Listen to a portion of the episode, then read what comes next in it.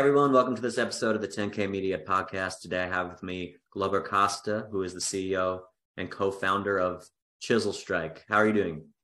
I'm doing fantastic. Thank you. Congratulations on just getting into public beta. That's exciting. Oh yeah, that's it's something that we've been working towards for a long time. It's we've spent around 2 months, 2.5 months in private beta, collecting user feedback and building, figuring out what the next steps would be. So for us, it's a great milestone. Thank you. All right, so let's jump right in. So what's ChiselStrike all about? If you go to the website, you see obviously there's a product called Turso, if I'm saying that correctly. How does that all fit? What's ChiselStrike? What's Turso? And what's the value for end users? So ChiselStrike is our company, right? It's the parent company. And full disclosure, we did have a product up until the end of last year called ChiselStrike. So again, the idea was that the product and the company would have the same name. But through motions that we saw in the market, we decided to pivot away from it. It still exists as an open source product. We still put some effort towards it. But Turso is the main product now, and we'll see. Like at some point, we might rename the company. Maybe other companies have done the same. We're still discussing that. Right now, we're very focused on actually delivering the product and improving usage. But Turso is the main product, and ChiselStrike at this moment is the company. So is Turso open source also, or is that a paid product for end users? And what is it about? What's the skinny on Turso? Yeah, so Turso, what it is an edge database.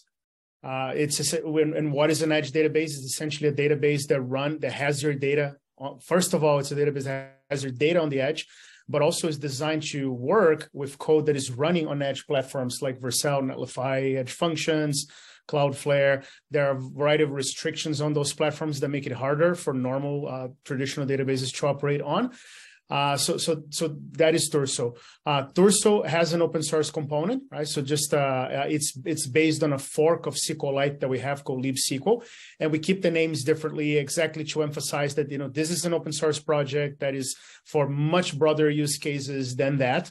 SQLite, as most people know, is an embedded database, and what we've done, we have some changes that are useful for the embedded users, but we also have some changes, which is like wrapping the SQLite in an HTTP protocol so you can query it as a server, so you can do replication.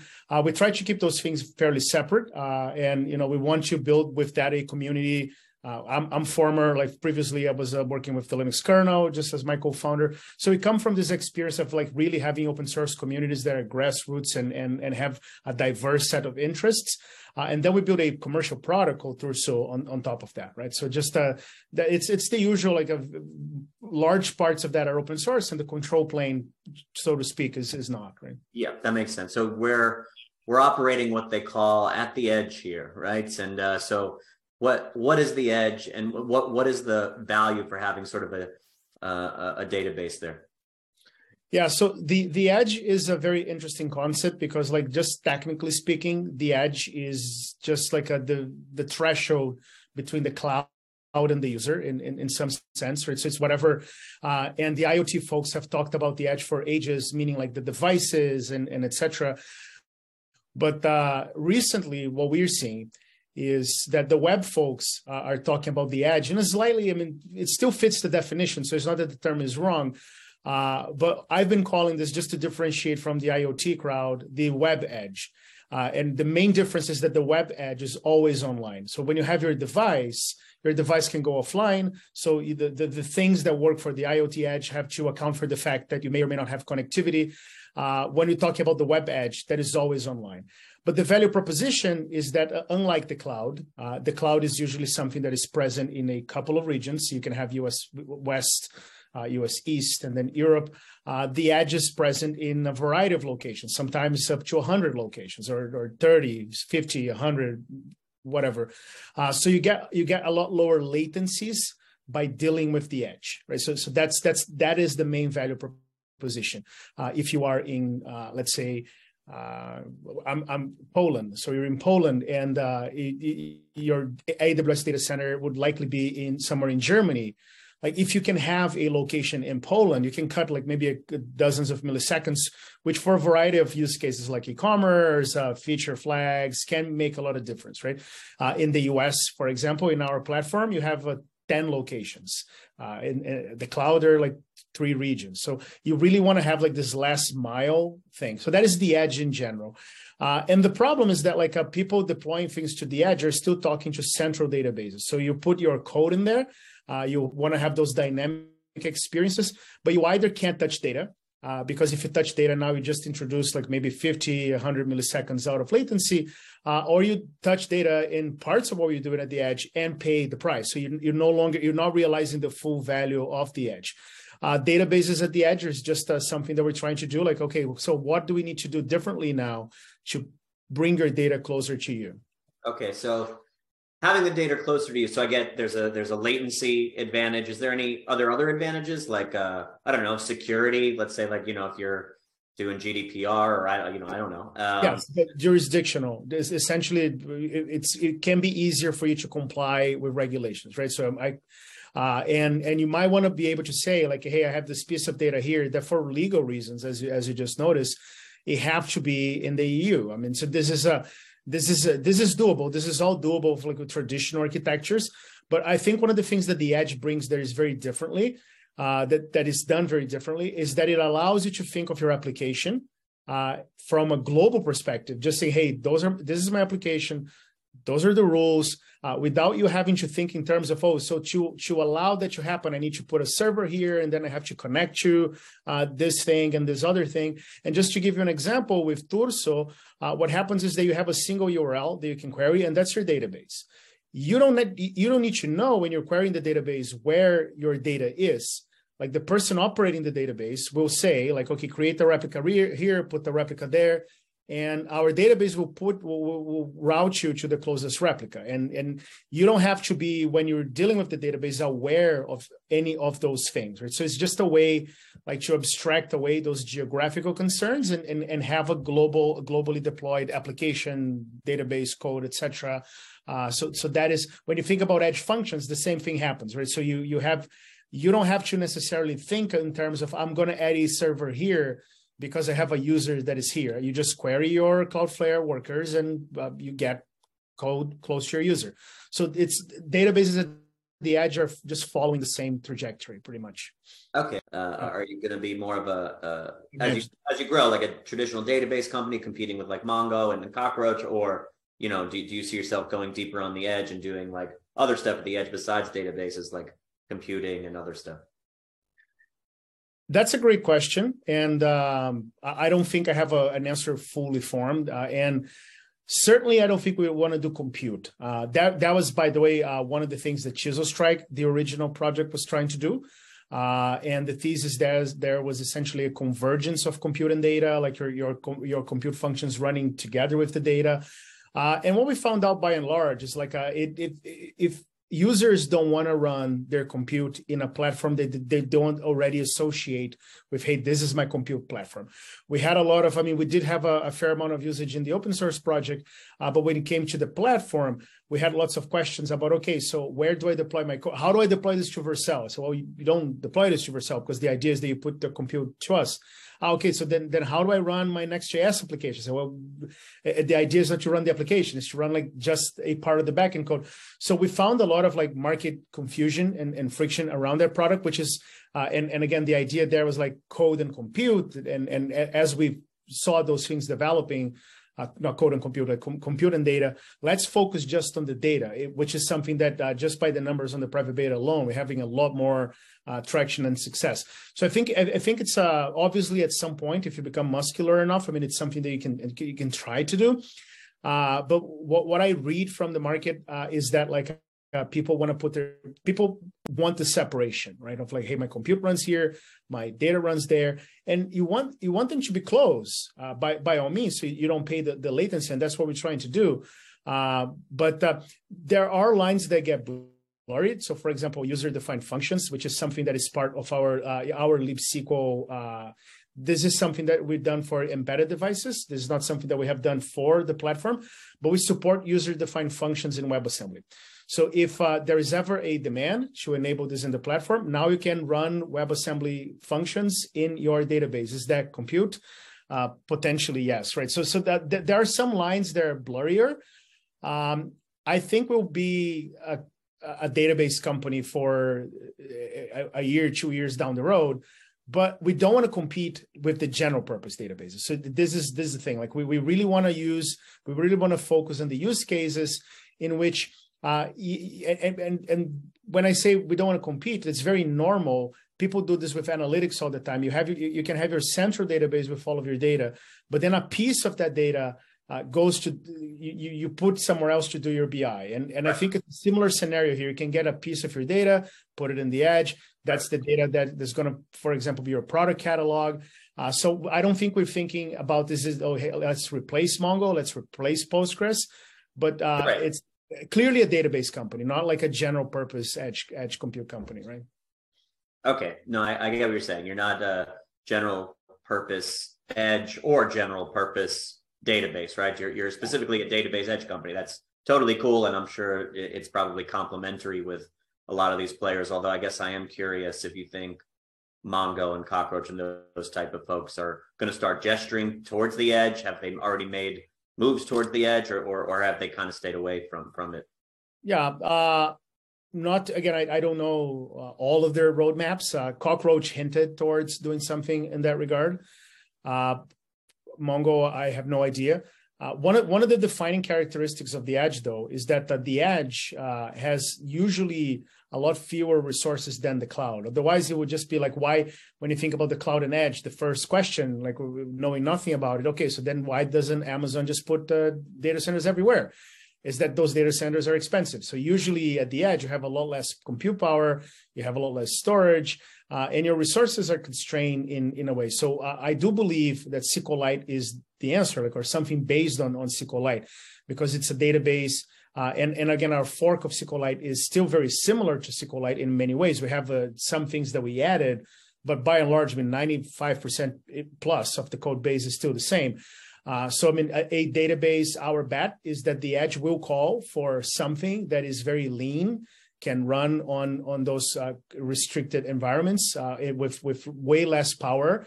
So I think those databases will potentially try to have some edge story.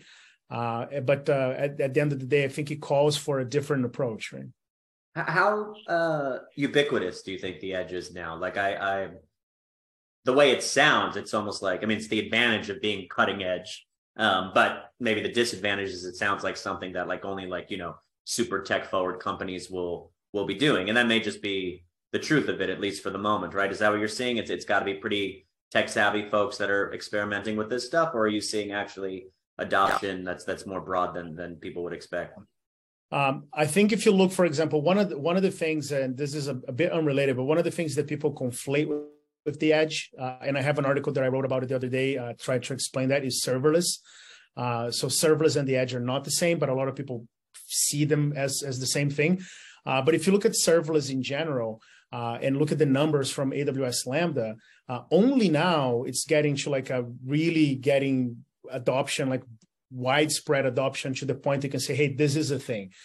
So the edge is definitely not at this point, right? So the edge is definitely a nascent thing. We are seeing lots of, as you mentioned, forward-thinking companies, developers, individual developers. They're always the ones that are creating those trends and trying to stay ahead of the curve. But it's not something like even comparable to bare serverless, right?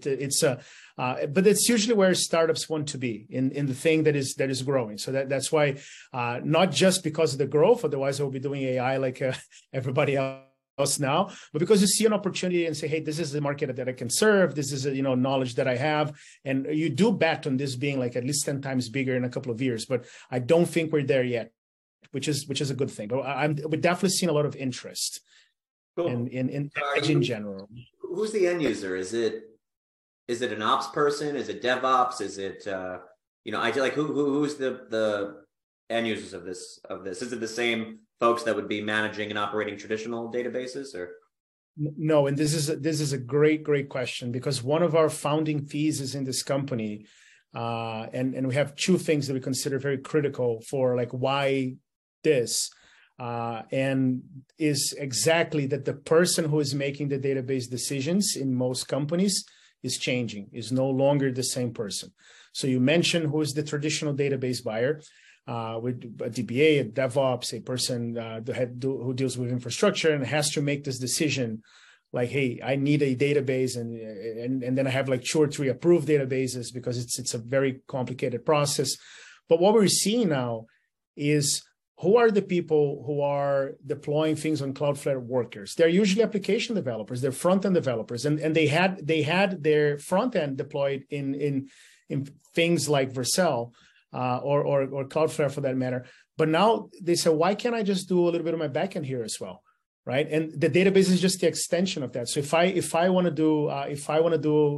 do my routing, my part of my API, the next step is the database.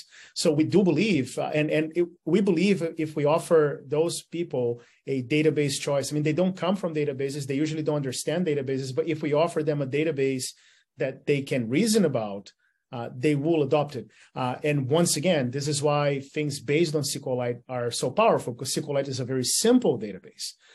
They're not going to cover, like, it's not a database you would go to for your extremely complex analytics or your extremely complex query, but it's the database that every front-end tutorial starts with because it's local and runs in your computer and you know, you don't have to do any setup. So we do believe that this is a different kind of people that is making, different kind of developer making those database choices. So if you were to, like, I don't know, articulate to somebody like an architecture of, so you're saying, you know, traditional data centers aren't going anywhere. The traditional database players aren't going anywhere, right? This is for specific use cases. What are those use cases? How would you explain it to somebody who's trying to think about what, okay, I don't know much about the edge. It sounds interesting. How should I think about it? What should I put there? What kind of things should I put there? Yeah. The way I personally like to think about it is just reason from what does that give you on a technical level? And again, what does that give you is low latency, maybe by a factor of 10, maybe by a factor of 100, depending on et cetera. So what are the use cases in which front-end developers, application developers are making the decisions and would benefit from low latencies? So clearly are not use cases in which you need to do heavy aggregations, are not use cases in which you have to do analytic queries or anything like that. But when you look, for example, at e-commerce use cases or storefronts, shopping carts, et cetera, you have a very clear correlation between my page took longer to load and my user just went away to somewhere else in which the page did not take that long to load. Those are exactly use cases that are already doing compute at the edge. Those are the use cases that we're pursuing for, okay, so now bring part of your data in there as well to provide those experiences. Right, so just to now bring your shopping, bring your product catalog or bring whatever to the edge so that now you don't have to load on, and it's not the images, it's not the assets, because those are already at the CDN. Right. The information about the user, so you can make those personalization decisions, and already touch on another use case, which is user personalization. Will the machine learning model run at the edge? No, but once you have the result of that model, then you can push the results of that model to the edge, so you can provide personalization very close to where your user is. A/B testing is a similar category. Feature flags, which is something like, again, when you're testing for a feature flag, if it takes 10 milliseconds to load versus 100 milliseconds to load, it makes a huge difference. So those are the use cases. This is not an exhaustive list, but like users usually will know, like, okay, I benefit from lower latency versus I don't. And, you know, giving those examples, those are things that we're seeing a lot of interest. So are you, I mean, if someone's listening to this and they're not already doing computing at the edge, would you assume they're not quite ready for you know, the database at the edge, or they're not necessarily that correlated? I think there is a correlation, and obviously I would like to have everybody using our technology, and there's always a use case, and you know, just it's a, maybe you're not doing compute at the edge because you're querying directly from the browser and you are very client heavy, right? And in which cases, absolutely, you could put your database at the edge because now your client is reaching directly, because you're still pushing a lot of JavaScript to the client and in the front end world, you see that this things, it's like a pendulum, right? Just the client side versus server side, and etc. So absolutely, for example, if client side, you would benefit from this. But I just think that there is a natural, there is a strong but not exhaustive correlation that comes also, frankly, from how willing you are to explore new technologies, right? So just that usually the people who are at the edge they're putting their backends at the edge are people, developers, they're very willing and to try new technologies, to try new trends, to experiment with that. So there, I do think there's a strong correlation. Yeah, but there are use cases like the one I just mentioned in which you don't have to be there. Totally. So you mentioned, this might be a naive question, but you know, so it's not in the data center, right? It's not in the cloud. Mm-hmm. So it has less resources to sort of pull from. So where anyway are those resources coming from? Like I guess that might be. They are data centers. They're just much smaller data centers, right? So they're actual data. Do you guys have to have actual data centers, or you co-locate? No, just that. Well, somebody does, and in we actually run we run on top of Fly.io. Though there are other platforms that we are exploring as well, but Fly.io themselves run on top of Equinix, as far as I understand, right? So Equinix have like 30, 50, I don't know, locations around the globe, and right. they will rent you those servers. I think the model is different than AWS. You do rent the servers, just that for us as a small startup that we still are, we don't want to rent the servers. We want to rent from a software company like Fly.io, but there are others like Koyeb and other, you know, we're working a lot with Koyeb as well, but I'm sure there are others that will rent this hardware from Equinix or one of their competitors, put some software layer on top, and do something like what the cloud will be doing for you, just on those edge machines, right? Huh. Okay, that's actually interesting. I didn't realize that. So, you know, this might be a hardball question, but, you know, as makes it interesting for listeners, and I'm sure there's an answer to it. But I mean, I guess I get what you're saying, that AWS isn't going to build, you know, 1 million data centers necessarily, although I assume they will continue to build them. And people are running hybrid cloud too now also, right? So they have, if GCP or Azure has a data center that's closer, they can now choose that also and distribute and choose based on geolocation if they want to. So as more data centers come up, does that lessen the need for edge, or is that not a good way to think about it? On the contrary, is this thing like if AWS gets more, because the thing is this is not something against AWS as a company or GCP or Azure, is like if AWS, let's imagine AWS have 20 other data centers in different other regions. Now they're an edge provider, right? So it's just that it's not that it negates the need for the edge. On the contrary, just that means now you have yet another edge provider. And now let's imagine that the AWS Lambda will run in the location that's closer to you, even one more step towards being an edge provider. So an edge provider is essentially, you know, I think economic reasons make AWS not want to do that, but should they want to do that, they just became an edge provider and they're competing in the space, right? Is there like a technical distance, like a hard stop? If you're outside of, like, let's say a 10-mile radius, 50-mile radius, you're no longer within the edge, or it's not that black and white? I don't think it's black and white, which is why, by the way, there's this big confusion. I have a friend that deals in the IoT space, and he keeps bugging me, like, what are you guys doing or not edge, right? Because again, from the IoT point of view, you really want to be at the point of presence of the device. If you look at the definition on Wikipedia and et cetera, the edge is, it's a fuzzy definition. It really is like a closer, moving things closer to what, by how much. And my co-founder is Finnish, and he's always complaining, like, Equinix doesn't have a data center in Helsinki, so I have to go to Prague or Warsaw, whatever is closer. So yes, it's still much better to go to those locations than it is to go to Amsterdam, which is, from his perspective, But he keeps asking, why can't I have a data center in Helsinki? So it's just like the idea of moving closer. That's the edge. But there is a if the world is like the evolution of the human eye, right? So we start from getting some sensors to like more information. So if we were living in a world in which AWS US East 1 was all there was, your first data center in Europe is already like moving towards that definition, right? Yeah. What we have today is really like this world with the cloud, with a couple of regions versus Equinix and others who will usually have 30 to 50 regions, right? So that is the factor of 10 more. Cool, makes a lot of sense. Super interesting. I'm curious to see the rise of this field. I mean, I've been hearing about edge computing. You know, for some reason, it's bringing a flavor to my mouth. The same thing as distributed tracing. I don't know why that came to mind. It just seems like something that's like very technical on the edge, but becoming more standard. And we both worked at Datadog, and I guess I'm curious. It's like an awkward segue, but I'm curious if your work at Datadog inspired this at all, or where did sort of you and your co-founder decide this is a problem you wanted to tackle?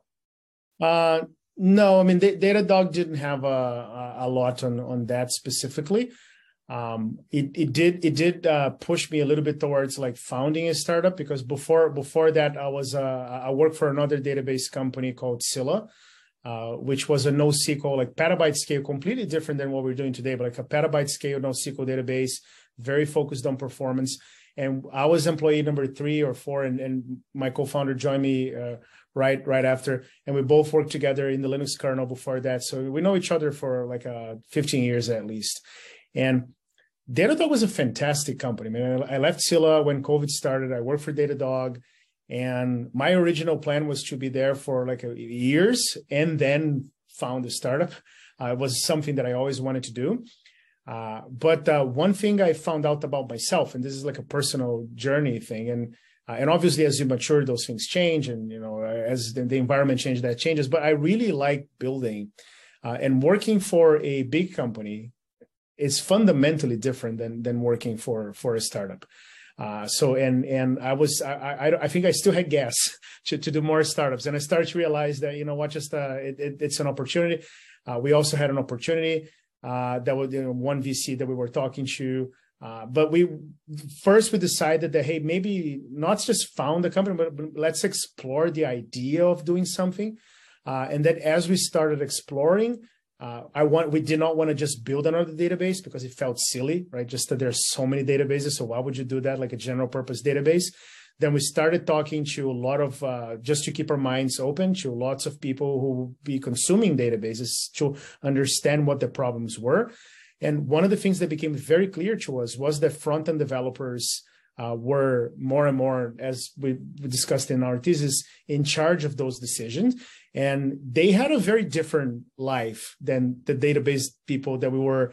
And as we started querying, it's okay, what do you do? I want to deploy my code to the edge, and why is that? So I mean, it came from those discussions, and the discussions themselves were I think sparkled by this thing about, hey, maybe again, Datadog was at least 2 times better than I expected, because I joined a big company, understanding that yeah, it's a big company, but let's try. And it was much better than I expected, but it was still a big company. It still had a lot of things like, hey, wait 3 months for a kernel update because the security group has to look into that. And I think I was still like still a builder in my heart. So it didn't have a very strong relationship, except for the initial sparkle for let's look at what the cool kids are doing out there. Right? Very cool. Well, congratulations on the launch. Where can people, you know, if they're interested in checking you out and giving it a try, how do they find you? So they can go to our website, which is also available at turso.tech. So that's turso.tech. And ChiselStrike.com still redirects there, but I think more and more we are embracing the Turso brand. And we're always happy. Like in the website itself, you're going to find the link to our Discord. We're very active there. We're always excited to connect to people, and yeah. Sweet. Very good. So is there like an active like community on the Discord where people can ask questions about Edge and that kind of stuff? Absolutely. Yeah, absolutely. And we love talking. I mean, we're both Becca and I are great talkers. So, I mean, just come and ask us, unless, you know, not personal questions. Although sometimes, I mean, if well posed, we can answer those as well. But like, we're always happy to talk to our users and talk to interested parties about Turso, about the edge, about databases, about compute in general. Okay. Yeah. So people shouldn't come to you necessarily with their marriage problems and their depression. Keep it. I would say, let's get to know each other first and develop a friendship. Then yes, but very good. Well, very interesting stuff, man. You know, this whole, like I said, I mean, edge computing and now edge databases, that this particular topic, I really didn't know anything about. The edge in general, I've known a little bit about, but definitely know quite a bit more. And I think, you know, especially for front end developers listening, it might be something worth checking out. So turso.txt or turso.tech or chiselstrike.com, that website is still up, and you guys may just totally embrace Turso or keep ChiselStrike, but it's all the same soup and worth checking out. So thanks, man, for your time. I think this will be an interesting listen to the 10K Media audience. So appreciate you taking some time. Adam, my pleasure. Okay. Bye-bye. Until next time. Catch you later.